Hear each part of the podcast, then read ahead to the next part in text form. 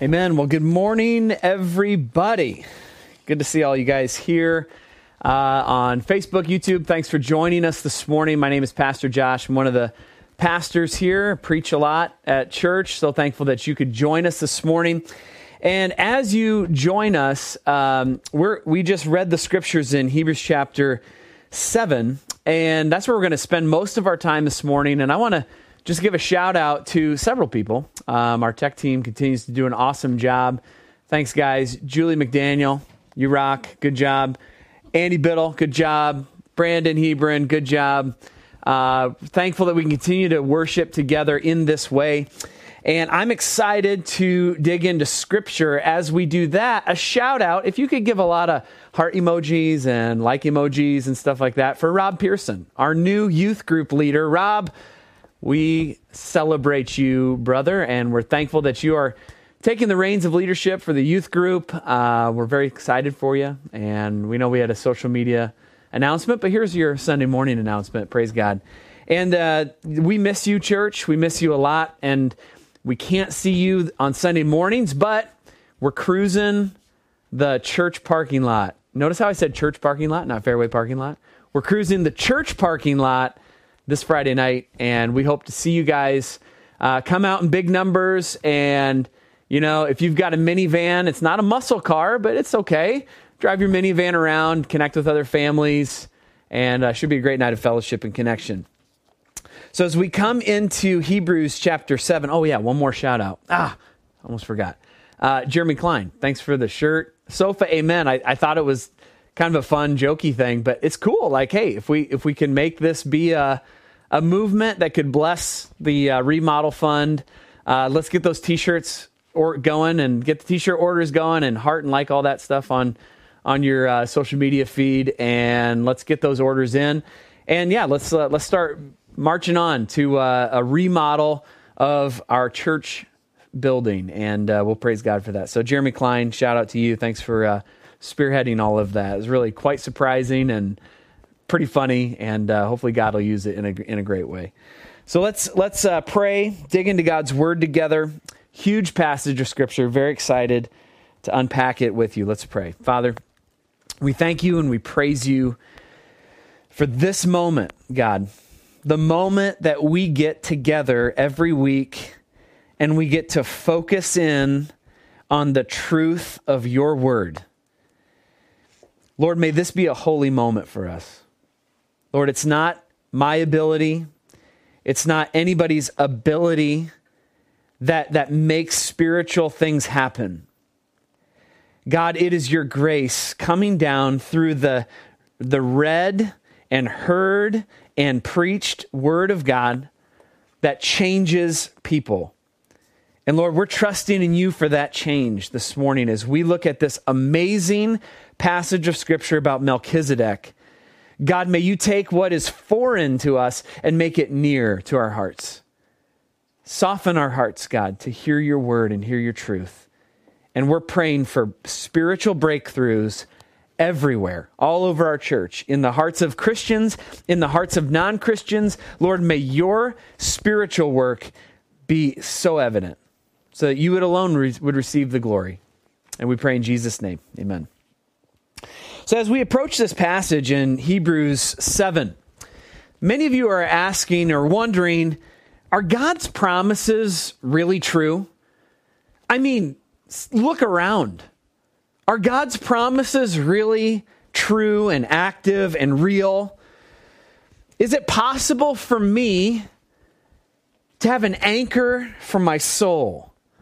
Like Hebrews 6:19 says, for we have this sure and steadfast anchor of the soul. Some of you this morning are sitting on your couches or in your living rooms and you're wondering, is that verse for me? Can I, can I really have an anchor for my soul in a time like this? Can I have a hope that is sure and steadfast? Um, some of you are asking the question Can I really have an anchor of hope and peace right now? And if yes, how do I do that? Like the Hebrew church, people all over the world right now are asking these kind of security questions. And the answer from this passage and from God's word over and over again is an emphatic yes. Can I get a sofa amen? The future is as bright as the promises of God. You know who said that? The great missionary William Carey. The future is as bright as the promises of God. God's promises are true and they are active today, especially when we can't see them. God's promises are true, especially when we can't see them. These promises have been sealed by the resurrection of Jesus from the dead and his entrance into heaven as our eternal high priest. In Hebrews chapter 9, verse 24, it says this For Christ has entered not only into the holy places made with hands, which are copies of the true things, but he has headed into heaven itself, now to appear in the presence of God on our behalf. The scriptures say that Jesus has entered into heaven as our eternal priest king. He has done this, and my heart for you, my desire for you this morning as your preacher is that your confidence would soar in Jesus. I want you to feel Jesus, see Jesus, and have your confidence in Jesus soar. Right now, in this time of coronavirus, our confidence has been hurt, shattered, challenged. And I, am here to tell you this morning that Jesus is firmly in his place in heaven, on his throne as our priest king. And uh, we're going to look at him in his position and the promises of God are as firm and as sound and as trustworthy as they have ever been because Jesus has gone into heaven as a forerunner. Basically, that means if Jesus has gone to heaven, we're going to go to heaven.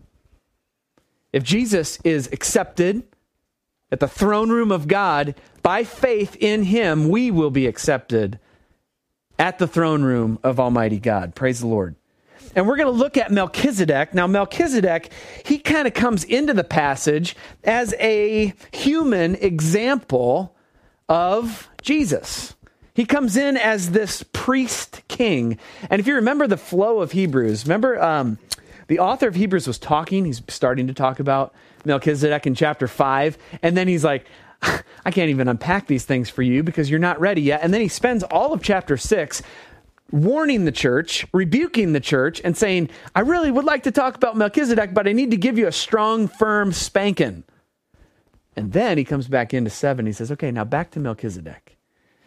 Melchizedek is this amazing priest king that shows up in Genesis chapter 14. And we're going to look at his example and his life, and we're going to see how Melchizedek points us to our firm anchored hope in the promises of God through Christ. Our confidence can rise this morning when we see the type of men both Melchizedek was and Jesus was. So, we're going to see three characteristics this morning in this text of Melchizedek and of Jesus. And by the grace of God, we're going to see how it applies to our lives.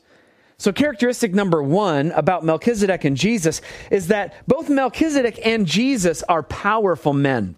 These are powerful men, and you can see this in verse 1 and 2. For this Melchizedek, king of Salem, priest of the Most High God, met Abraham returning from the slaughter of the kings and blessed him. Melchizedek is both priest and king. This is an amazing thing for one man to hold two offices at the same time. Um, to hold the office of priest means that you are a person who offers sacred or uh, spiritual sacrifices, normally on the behalf of somebody else.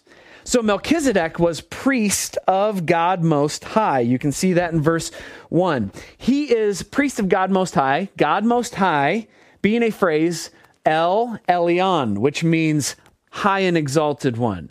So Melchizedek is priest of the high and exalted God of the universe. Melchizedek is connected to the same God as Abraham. This is amazing. He shows up in Genesis 14 right in the middle of Abraham's life. Abraham had just received the promises in Genesis chapter 12. Two chapters later, here comes Melchizedek, and he is a high priest of Abraham's God. Amazing. He's also king. He holds the office of king. He rules and he leads and he's a commander of a, of a people, of a nation. Melchizedek's name, uh, if you translate it, it means king of righteousness. Okay, so he ruled over the city of Salem, and Salem is short for Jerusalem. Okay, the future capital of Israel, where Jesus would minister and Jesus would eventually die on the cross. Salem is tied to the Hebrew word shalom, which means peace. So Melchizedek represents two things righteousness and peace. This is amazing. Um, what a powerful combination righteousness and peace are in the scriptures. If you do a Bible Gateway search or a uh, online search of the Bible, for righteousness and peace, it's amazing how they connect. Because Melchizedek is a king who represents both righteousness and peace. And if you do this kind of scriptural study, you're going to find out wow, there's amazing connections between righteousness and peace. Like, consider these two verses on for size. Psalm 85:10 says, "Steadfast love and faithfulness meet. Righteousness and peace kiss each other." James 3:18 in the New Testament says this, a harvest of righteousness is sown in peace by those who make peace. Melchizedek is a powerful man. He's a powerful man because he's able to handle two offices at the same time priest and king. Almost no one can handle the offices of prayer and power. Almost no one can handle the office of authority and empathy. Almost no one can execute the role of king and priest at the same time. In fact, I would say it is humanly impossible to hold these two offices together. Uh, that, this is why politics suck so much. Sorry, I, I had to be just honest with my words. Um, can I get a sofa? Amen. This is why politics are so unsatisfactory to us as humans. Because Melchizedek had it going on like nobody else had it going on. Think about a president and a pastor. Pastors don't make good presidents. Can I get an amen? Heart emoji, like emoji? Yeah, yeah, put them all up. All right, pastors don't make good presidents. On the flip side, presidents don't make good pastors. Do I need to say more? It's normally disaster when humans try to combine the offices of priest and king. This is why politics are so muddy, so maddening to us, especially in these days. No one in Israel had ever held the offices of both priest and king. In fact, the prophet Zechariah did predict that one day there would be a powerful man who would come and he would hold the offices of both priest and king. Listen to Zechariah 6:13. It is he who shall build the temple of the Lord and shall bear royal honor and shall sit on his throne, and there shall be a priest on his throne. How about that? Have you ever read that verse before? And the counsel of peace shall be between them both. Okay, Melchizedek was a powerful man. And in Melchizedek and Jesus in a greater way, Jesus is a powerful man who holds the offices of priest and king. So, church, I want to lead off by saying Melchizedek is powerful, Jesus is powerful. Lift your eyes up. Stop looking around at news and politics and superhero leaders. Lift your eyes up and find your soul's anchor in our powerful priest king, Jesus Christ. Characteristic number one are these were powerful men. Second characteristic in this text is that these are mysterious men. Melchizedek was a mysterious man. Okay, you can read about this in verse 3. He is without father and mother, genealogy having neither beginning of days nor end of life, but he resembles the Son of God. He continues as a priest forever. Melchizedek was not only powerful, he was mysterious. I mean, no father and mother, no genealogy. Is this guy is this guy Jesus or what? What's going on with him? Melchizedek is not Jesus.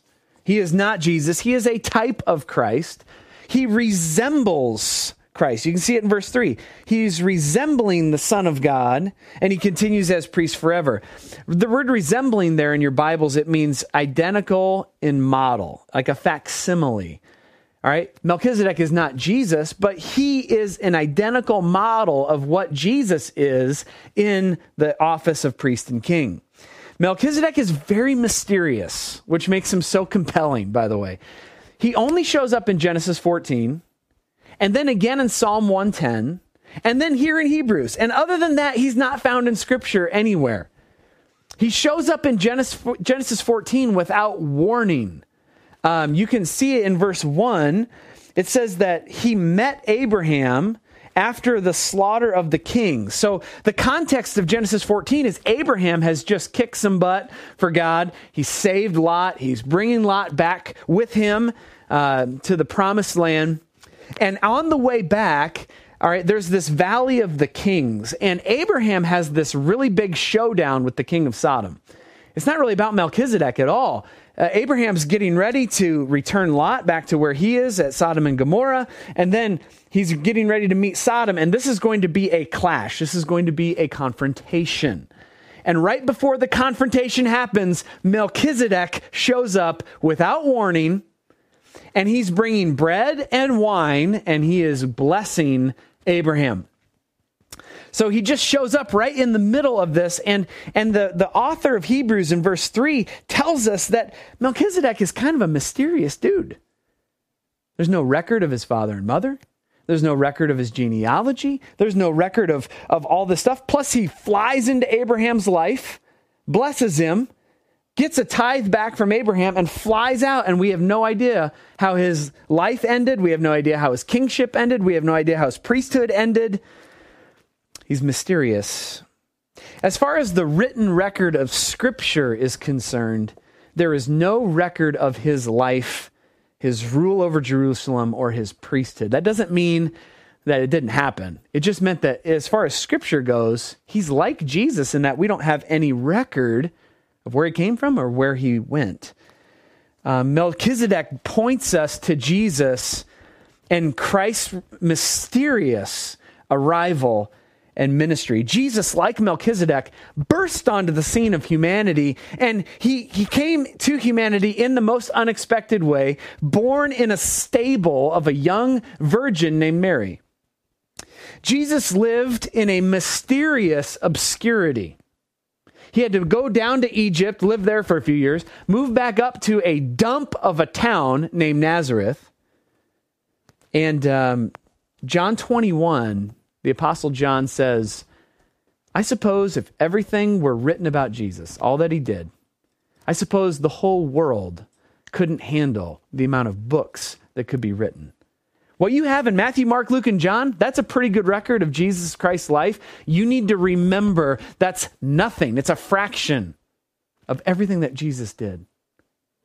Jesus was very mysterious. In fact, his, his brothers in John 7 came up to Jesus and they said, Dude, if you're, if you're really the Son of God, if you're really somebody great, why wouldn't you just go show yourself to the public? What's with all this going around privately and doing all your stuff? If you're really a leader, go public. And Jesus said, Your time is always right. My time's not yet come. Jesus had this idea. He had this mysterious impact on society that, that existed in the margins. I mean, Jesus' miracles were done in Nazareth and Galilee, not exactly the front and center place for the Son of God to be identified and to be worshiped. He, he did it in the margins. Jesus is mysterious, like Melchizedek. Sometimes he just shows up in your life. Sometimes he just he just does a work in your life. Sometimes he does a miracle in your life. And and you know what? There's no CNN cameras to capture it. The Des Moines Register doesn't come to your house to do the story on what Jesus does in your life. Jesus exists in the margins. Can I get a sofa amen? He does some of his greatest works without being seen. This is a huge difference with how our modern world operates, right? We want lots of likes on our Facebook and Instagram and all of our, our social media outlets. We want lots of attention for what we're doing. In fact, I, I even shared this online service on my Facebook page this morning because I want people to watch. But here's what I've been noticing even this week there's a huge difference between the media articles that I read and the people I talk to in our neighborhoods. There's a massive difference because the people I've talked to this week on the streets, they've been amazing conversations, good, amazing things that God is doing. And you know what? There's no news cameras, there's no articles being written. And I have walked away several times, even this week, thinking, Jesus, that's where you are. You're working in the margins. 1 Corinthians chapter 1 verse 26 says consider your calling not many of you were wise not many were powerful not many were of noble birth. Now can I preach just a little bit church? Living Waters Fellowship can I just say to you right now aren't you blessed to be normal? In fact I look at myself and I'm like I might be a little bit below normal. I don't know. It doesn't really matter. What, what matters is that Jesus is mysterious in the way that he works in my marginal life and in yours as well. And when we all recognize that together, we have a work of Christ. We're all trophies of grace here. Every person that is in this room where I'm at right now, trophy of grace, trophy of grace, trophy of grace, trophy of grace. You are a trophy of grace. Jesus is working in the margins. Jesus' life on this earth was short 33 years. He is from eternity past and he exists into eternity future. Jesus, in 33 short years, revolutionized the world. He was mysterious, and we're still discovering all that he has done through the cross and resurrection from the dead. So these are mysterious men, Melchizedek and Jesus. And finally, these are superior men. Melchizedek was a superior man, and you can read about this in verse 4 through 10. See how great this man was, to whom the Abraham the patriarch gave a tenth of the spoils. And also, the descendants of Levi who received the priestly office have a commandment in the law to take tithes from the people, that is, from the brothers though they are descendants from Abraham. And if you skip down to verse 7, it says, It is beyond dispute that the inferior is blessed by the superior.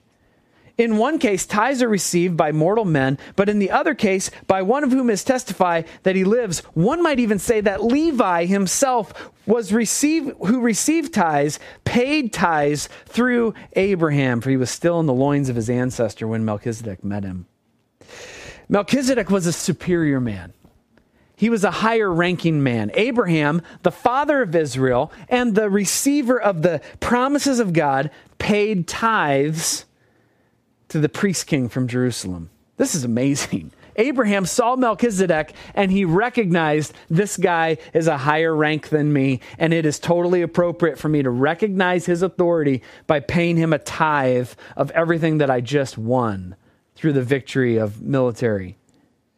Abraham gladly and joyfully gave Melchizedek 10% of the spoils of war. This is so significant because verse 7 tells us that the inferior is blessed by the superior. Melchizedek is the superior one. He comes in, blesses Abraham, and Abraham, as the inferior, gives a tithe to his superior, Melchizedek. I don't think those guys knew the significance of that moment. I don't believe so. I think they just they were in the moment. It was the right thing to do. Abraham sensed that God was behind this whole greeting and this whole meeting spot. And I think he just said this is the right thing. And this divine moment was theirs. Thousands of years later, we look on that divine moment of Genesis 14 and we say that is an amazing moment. The Father of millions, hundreds of millions of people through Abraham that have been blessed. All of those people tie back to this moment where Abraham gives to Melchizedek, who is mysterious and higher as a priest king. This is an amazing thing. But isn't that how it works in our lives? We don't, we don't always recognize the divine moments when they happen. We don't recognize the importance of them. We don't recognize the small things. And yet this is the this is the amazing miracle of God to bring about an amazing work of God through the meeting of Abraham and Melchizedek. Melchizedek's superiority is, is seen in, in light of the tribe of Levi tithing to Melchizedek. In essence, the entire priesthood of Israel tithed to Melchizedek. So all the guys, Aaron and all the rest, who received tithes from God's people, in essence, they were giving a tithe to Melchizedek, saying, You're the man. That's an amazing reality. And like Melchizedek, Jesus in 2020 is the superior man. Jesus is the superior priest. He is superior, he's higher than any religion that you've grown up with, any religious tradition that you've grown up with. Jesus is better. Can I get a sofa? Amen. Jesus is higher. He is superior than any religious tradition you're trusting in right now. Jesus is superior to all religions, all traditions, all priests will bow their knee to the greater Melchizedek, Jesus Christ.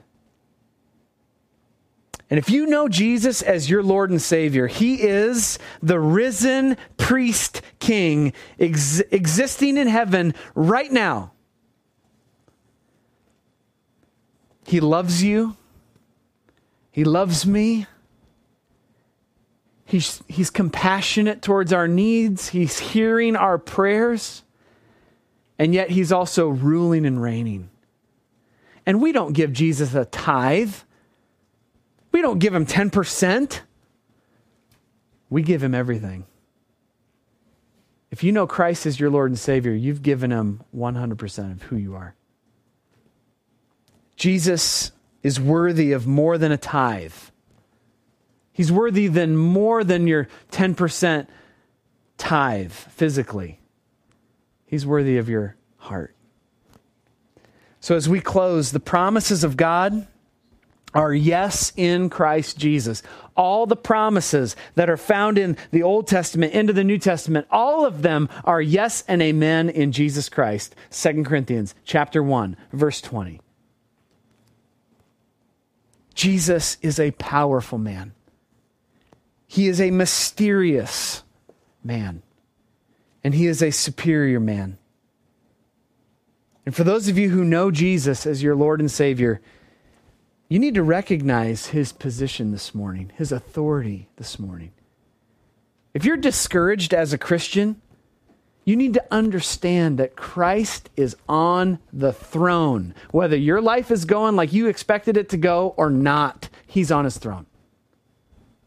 Whether you think it's comfortable for you or not, Christ is on his throne as the priest king.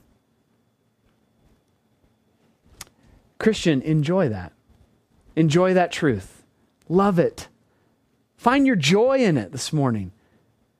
Spend time with Jesus. For some of you, the reason you don't have any hope or peace in this life is because you don't have Jesus in your heart. Some of you have no hope and no peace this morning because you don't have the priest king in your heart. Christ died on the cross for you, He rose again for you. And He wants to give you a firm dose of hope and peace. And some of you watching for the first time in your life need to surrender your heart and mind to Jesus, His death on the cross, His burial, and His resurrection from the dead, and His victorious position in heaven right now. If you choose to do that this morning, you'll be saved. That's what we like to say that the Bible says. You'll be saved, be forgiven of your sins. It's the greatest reality that's ever happened to you. And if you're a believer in Jesus, man, we have so much hope. We have so much joy. We have so much peace through our great priest king. Some of you know the old hymn, and I'm going to ask Brandon maybe to come and sing with me. Um, Nothing but the blood. You guys remember that old hymn? Brandon and I are going to sing that uh, just a cappella, I think. Yeah.